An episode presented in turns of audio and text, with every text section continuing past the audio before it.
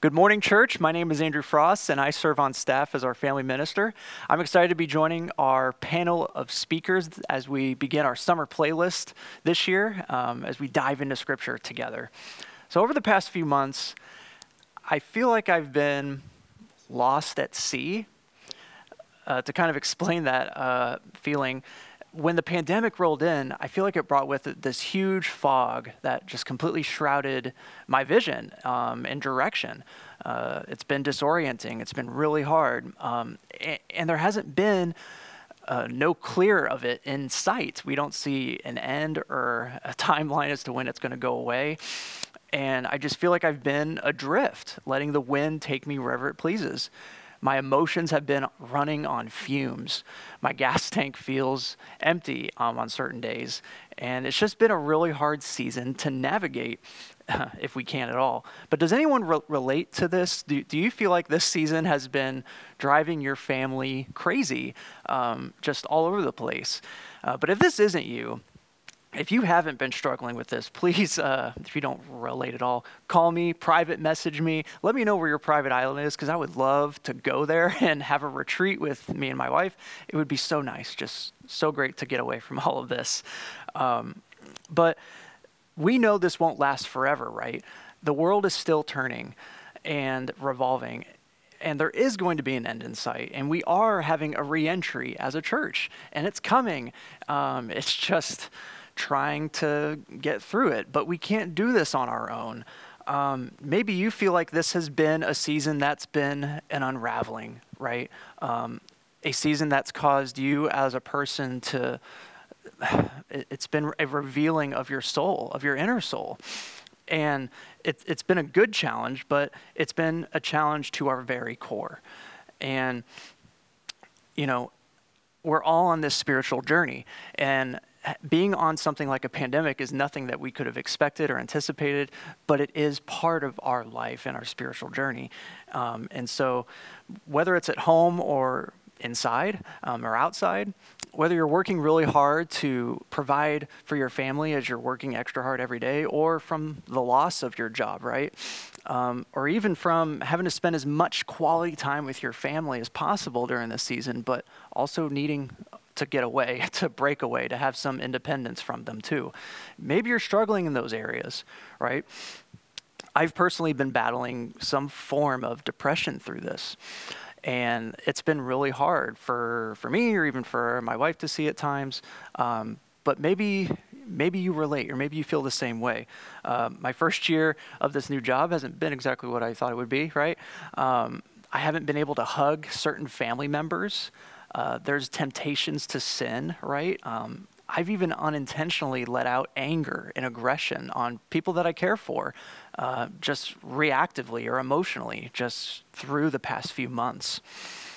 And so I've been able to just try and seek more self care rather than much needed soul care, right? Um, spending time on myself, seeking things to try and help myself, that's, that, that hasn't been a good method for me. Um, but I have to continue to seek soul care in this. And maybe you do too. But what has God been teaching you through this season? What has He been uh, communicating to you? What has He been trying to help you uh, understand on your spiritual journey? For me, I feel like God's been teaching me to just let go, to surrender my control of the steering wheel. Because this season, uh, as much as guys love to navigate stuff and be in control of the you know directions, we can't navigate through a season like this, especially on our own. We need the Lord's help in this. Um, because the season just hasn't been navigatable at all. But when a storm comes by, right, it tends to just sweep us off our feet. And we never seem to expect a storm to come through, even if we prepare for it. But it always takes us adrift, it always casts us away from our original course or a destination. Um, so, yeah, we can't be dependent on our routines, we can't be dependent on our jobs, or even um, our politics or our families. We can only um, look to the Lord. This unraveling um, process has helped me see that these idols can't be a replacement for the solid ground that is found in Christ our Lord. there's this awesome book that our staff team has just started reading together by John Ortberg called Soul Keeping. And we just recently read a chapter called uh, Lost Souls. And I just thought it was really appropriate to share a quote from it. Um, it reads The lost soul doesn't refer to the soul's destination, but rather its condition. Let me read that again to you. The lost soul doesn't refer to the soul's destination, but rather its current condition right? That's what a lost soul is, is the condition of which our soul is at right now, um, not where it's supposed to end up or, you know, from here to there. It's where are we right now? Um, but the truth is, Jesus sees past this fog. He sees the facades that we hide behind, and he gets right through them in order to rescue our soul within. And so when Jesus teaches in the Gospels, he uses a lot of uh, unique ways of teaching. One of them is through parables um, to help people think differently um, about a, a, a lesson or a story, right? So a parable is simply this it's a story uh, that has an illustration to teach a lesson. That's all it is. It's just a story. So Jesus teaches in parables a lot throughout the Gospels. Um, and we're going to be diving into scripture here um, in just a moment.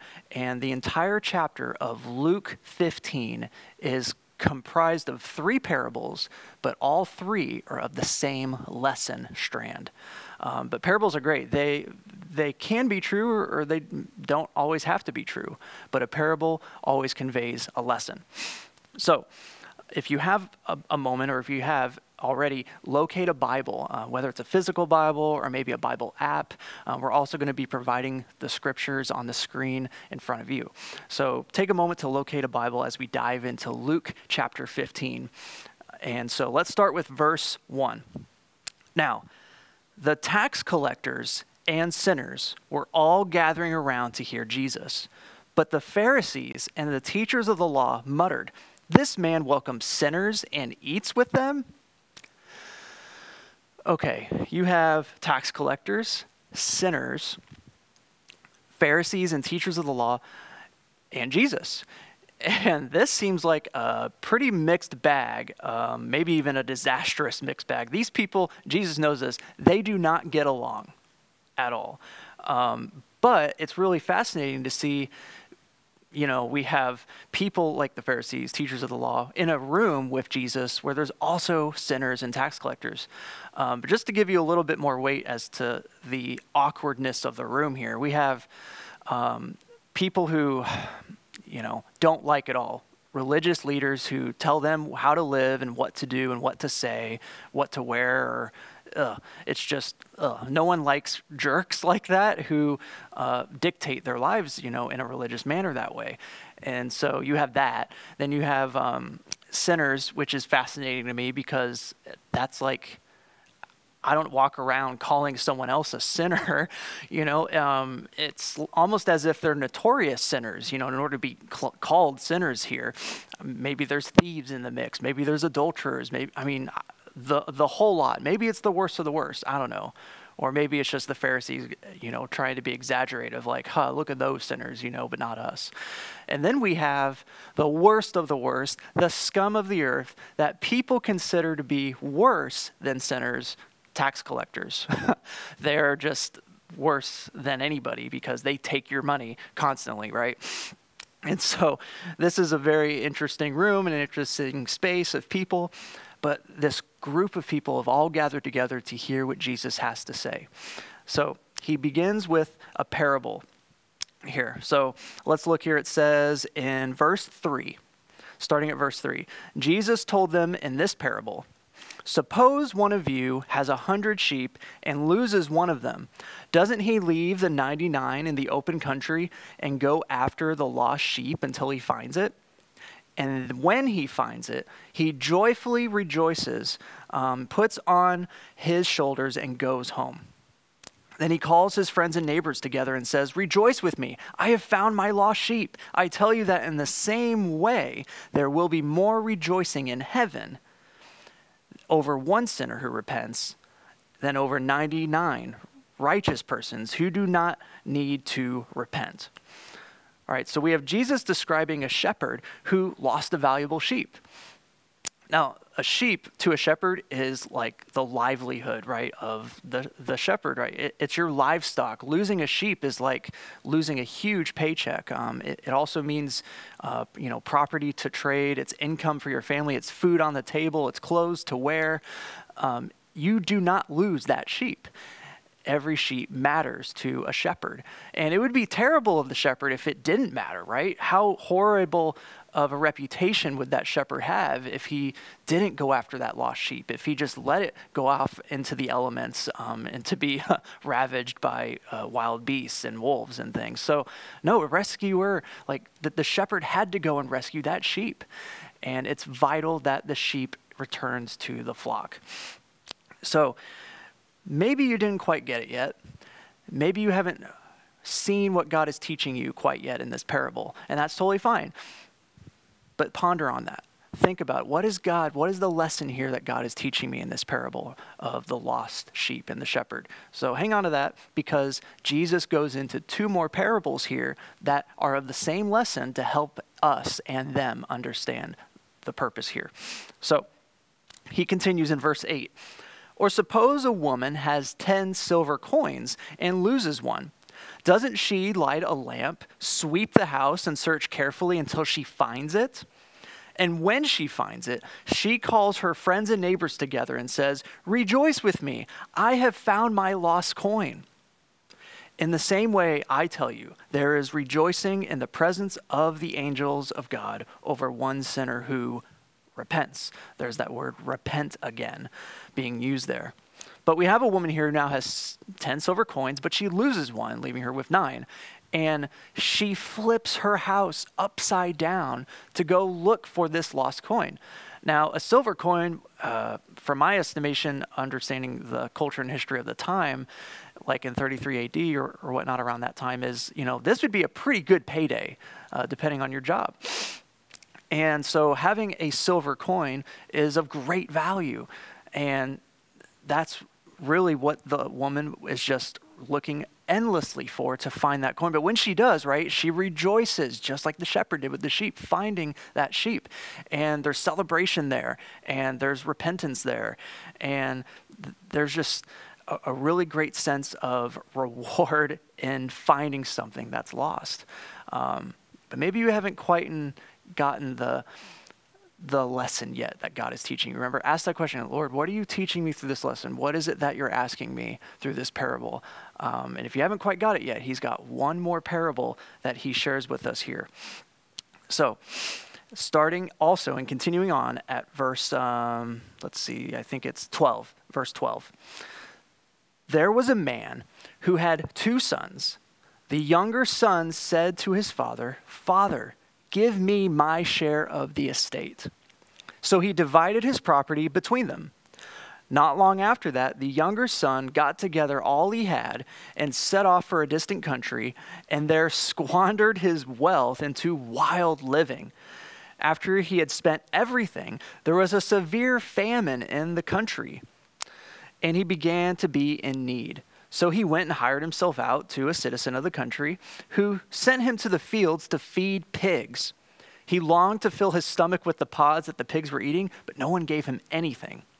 When he came to his senses, he said, How many of my father's hired servants have food to spare? And here I am starving to death. I will set out and go back to my father and say to him, Father, I have sinned against heaven and against you. I am no longer worthy to be called your son. Make me like one of your hired servants. So he got up and went to his father.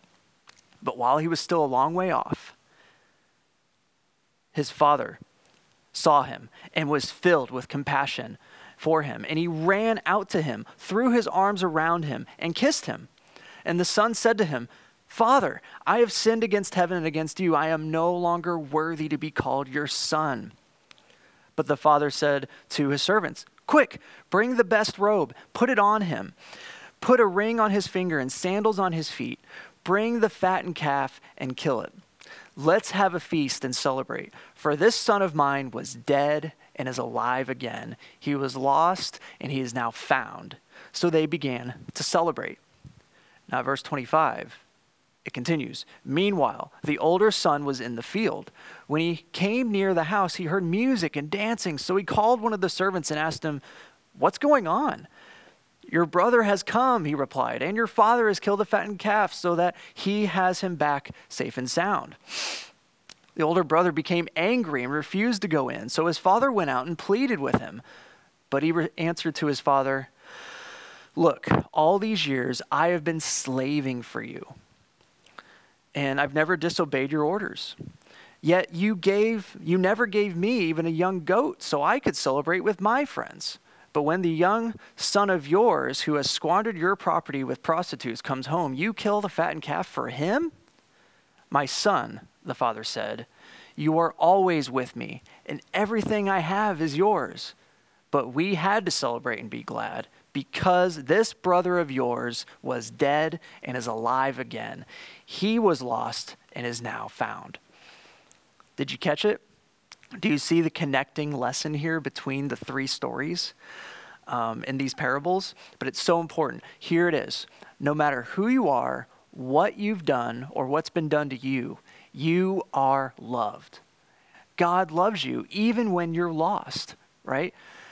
And so that is a freeing feeling that there's not this sense of being like I'm going to be uh, put put to the shame here or, or, I'm going to be punished here. I'm going to be no like it's this sense of like you have been lost and you need to be found. And there's a rejoicingness and there's a celebration here in this. And so here's an interesting fact about people who tend to get lost, right? They will continue to stay lost until at some point they realize they are. They just continue down the same path, even with everyone following them. Even if other people see it and they're afraid to speak up, they know that they're lost. But it's only until they all realize, or, or the leader realizes that, okay, I don't know where I'm at. I am far away from the path that I was on. I recognize that this is not going in the destination I intended to go. In fact, I, I'm being led further away I'm getting further away from Jesus rather than getting closer to him. And so this is just what happens in all three parables. You have um, the I want to say sheep, yeah, right. The the sheep who continues to go down um, away from the flock, right, and ends up getting lost and is out in the cliffs or out in the fields, and the shepherd panics and will go and look for that sheep. Uh, the woman will flip her house upside down in order to find that lost coin. Um, tirelessly day and night until that coin is found. And same thing here with the father who is waiting day and night patiently um, and searching and crying out for his son to come home again. And so this is the same story. It's connected here. But realize this you, we are that lost sheep. We are the lost coin. We are also the, the, the young son who's lost. And so Jesus is teaching this to all the people in the room and to us. And he's saying, I am the good shepherd. I am the shepherd that goes out and looks for you. He will search the whole valley for you to make sure that you are not taken away, that you're not going to be led to slaughter. I am also the, the woman in the story in the parable who is going to be looking everywhere to find you because you are valuable to me and the father who is waiting so desperately and is looking day and night for his son to return home. That's Jesus. And so we can't be led out into um, uh, to be led astray and to be led into the slaughterhouse, right? To, to be taken by wolves. Um, we also can't be a coin that has no purpose, that's just sitting somewhere else uh, collecting dust and rust and is not being able to be used. And same thing with the. Uh, uh, son at, at the end there, where his life was completely taken by the idols of the world and being led astray from God's intention for his life. Um, and so this is where we get to be connected to this story. But it, it only took the son to hit rock bottom, to be eating pig pods, to recognize that he was truly lost, right? And so I really want us to be able to have this moment in this lesson to say, okay, are we lost? Um, even the son, the older son at the end of the story, was, is lost. His soul is lost because even though he sees this party happening, right, like the Pharisees, where we're celebrating people who are lost being saved, the Pharisees grumble and they mumble and they say, hey, what is he doing with these sinners here? Well, you see, the father looks to his older son and says, No, you miss it. This is something that we all have to sh- like cherish and celebrate t- together is when your brother was lost and is now found. So Jesus is teaching that to the parable, uh, the, the parable to the Pharisees as well. And he's saying, hey, you need to be able to see the love that I have for everyone, including you. So share that love with others. So Jesus is seeking you out. He loves you even when you're lost. He's telling you to come home. He's bore your sin and your shame, and He's put it on the cross so that we could be free from the clutches of the enemy. The enemy does not want you to discover that you're lost, he wants you to stay lost forever, as long as possible, so that you don't end up with the Father, that you don't become. Um, as the condition of your soul, right? In a place where you're able to be able to love and to serve and journey with others. And so, my challenge to you um, is this, and this is just um, a, a handful of steps to help us recognize when we're lost and how we can get out of it with God's help. So, here are just a simple challenge and steps for you stop, look, and listen, right? Maybe you heard this when you were young, right? Uh, stop, look, and listen, maybe b- before you cross the, the road. So, here's what I kind of want us to, to focus on here. So here's step one pause. Stop thinking and trying so hard on your own. You know, quit burning rubber because you're not going anywhere anyway. Just stop. Stop walking away. Stop trying to figure out on your own. And just hit the pause button on work, hit the pause button on your situation, your stresses, your anxieties, and just give it to Him. So the second step is okay, so that first one is pause. Second is turn off the self navigation. okay? It, this idea of we're going to be able to navigate ourselves out of this is not happening right now. It's leading you further away from Jesus, not closer to him. Pride is in the way. Humble yourself, even for the sake of everyone who's lost with you, for your family's sake, for um, your, your, your co-worker's sake. They feel it too. The third one is to pray. Thirdly, is to pray. Halt your movement, open your eyes, and pray because you are likely lost. Focus and channel your panic mode up towards Jesus. Radio in, like, let him know that you're there. He's scared for you more than you are, probably. So, the fourth step is after you pray to cry out. Cry out. This part's important, and don't avoid this step. This is where praying and repentance and crying out happens where we're confessing here, we're saying, like, Lord, I need you. Um, show him that you're ready to be found and to be receiving of him. Fifth is to just breathe. Take a deep breath, inhale and exhale. Lift your arms out for the Holy Spirit to rescue you. He is your search and rescue team, and He will lead you to peace and sanctuary to the Father. The sixth one is to abide. Abide in him. You can't get yourself out of this situation. God uh, is needing to have control of your boat. He needs to take the wheel here um, and listen to his instruction, listen to his guidance here. Um, open up his word and allow him to help you every day, step by step. Now, lastly, uh, through this, we can rejoice. That's the seventh step and the final step is to celebrate it and rejoice. Uh, we see it at the end of each parable that Jesus calls us to um, not just repent, but to be able to celebrate and to rejoice. We don't celebrate recovery enough, I don't think, in our culture. Um, but this is something that Jesus is very expressive here for us to do um, and to join in that. Um, whether it's through baptism or whether it's through someone taking a next step or new life being found in Jesus and faith in Him, this is something to celebrate. So, at the end here, Jesus is saying, enjoy the moment. Praise God for your life, for being found, and for being cherished, right? Because we are loved, even when we're lost. Now, there's an incredible uh, a movie story uh, illustration I'd love to share with you, and it's from a movie from Disney Pixar called Finding Dory. Um, if you've ever heard of Finding Nemo, Finding Dory is the sequel to that movie, and there's a really beautiful scene at the end of Finding Dory that I would love to share with you because I I really believe that it connects to um, all three of these parables in a beautiful way. So, have a watch.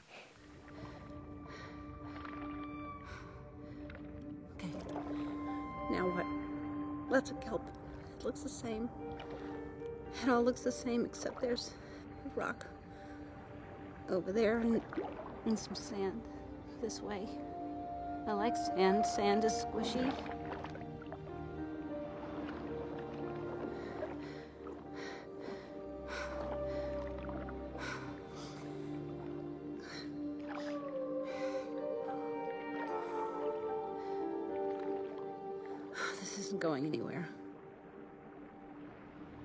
Nothing here. Nothing but kelp. Lots of kelp and some shells. This way. I like shells. I like shells.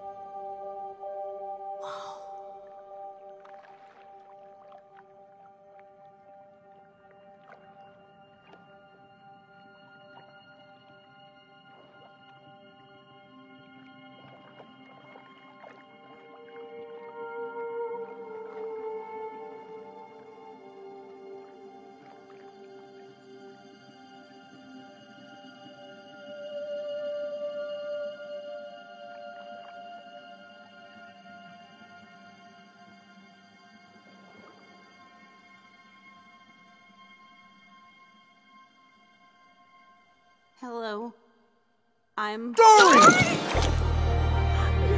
Oh, my baby! Let me look at you. I'm never letting you go again. Amazing girl, you're here. It's you! Yes. It's really oh, you! Absolutely. Mom, you're actually here! You're. I am. And Dad! So are you! Right here, kelp cake. I'm so sorry! Oh, honey. What? Oh, honey, no, no, no. Kelp cake. I know I've got a problem. I know I'm, and I'm so sorry. And all this time I wanted to fix it, and I can't. And Oh, and I try, I try, but my thoughts they leave my head, and ideas change, and I've forgotten you, and I'm so sorry. Dory, Dory, Dory, don't you dare be sorry. Look, look what you did. What? You found us. That's right. You found us. Honey, honey, why do you think we stayed put here all these years? Because we believed one day you'd find us again. Exactly. But I thought you were gone. H- how did We you? went into quarantine to look for you, but you weren't there. A- And we knew you must have gotten out through through the pipes. Through the pipes. That's right, sweetie. and So- so we did too. And we stayed in this spot for you ever since. Because because we thought you might come back. So every day we go out and lay out. shells. Wasn't that an amazing story? Uh, just to see how Dory, from being lost, because she has short term memory loss, um, and she constantly finds herself to be forgetting things, but her parents knew that. Her parents know her and they miss her. And after all these years, they've been laying out these shells for her to help find her way back home. And so these shells are a beautiful illustration of just how God is laying out the path for us to find Him again. He's laying out shells in our lives for us to be able to say, hey, like, I miss you and I need you and you're my child. And Dory, when she is reunited with them, she's in this amazing mode, uh, moment here where she is both repentant and apologetic, but she is so happy to be with them again. And her parents are like, Oh, Dory, we love you, and we're so glad that you're here with us again. And none of that time matters, none of it matters, but you're here now. And this is the beautiful moment here of from being lost to being found. So, this is just how much God loves you and how much He misses you. So, will you give these seven steps a try? Um, I know it's not a perfect science, and I came up with them on my own, but give it a try. Step into it. Um, if you would like help with taking a next step and journey towards Jesus, this is what we're here for. Uh, th- th- this is what our staff is is constantly here every day and day out. trying to offer to you is to, hey, we want to help you take a next step on your journey with Jesus, um, even if it's just helping you identify where God's laid out a shell. And so um, please let us know. Please reach out to us uh, either by email, call, or any way. Um, our volunteers are here to help you too. We just are a church that exists to invite people to journey with Jesus. So as we close our message today, I would love to just pray for all of you in this season. Father God, thank you for um, this beautiful um, message of you looking to this group of people, um, whether you are highly religious or whether you're um, a sinner or a tax collector. Uh, it doesn't matter who you are, what you've done, or what's been done to you, Lord, but you love us. Um, and you are constantly searching out for us as we're lost in seasons like this, or even just in the current state of our soul.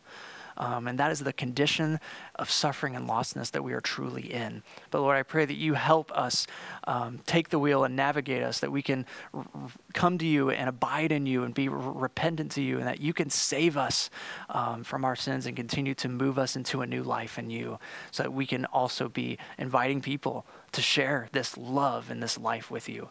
So, God, thank you for uh, this week, and we pray for every family um, and every person who is out there this week and each and every day. Um, drifting and trying to get by. But Lord, I pray that you enter and, and intercede on us in our life through this way. So thank you, Lord, and we love you. And it's in your Son's name that we pray. Amen.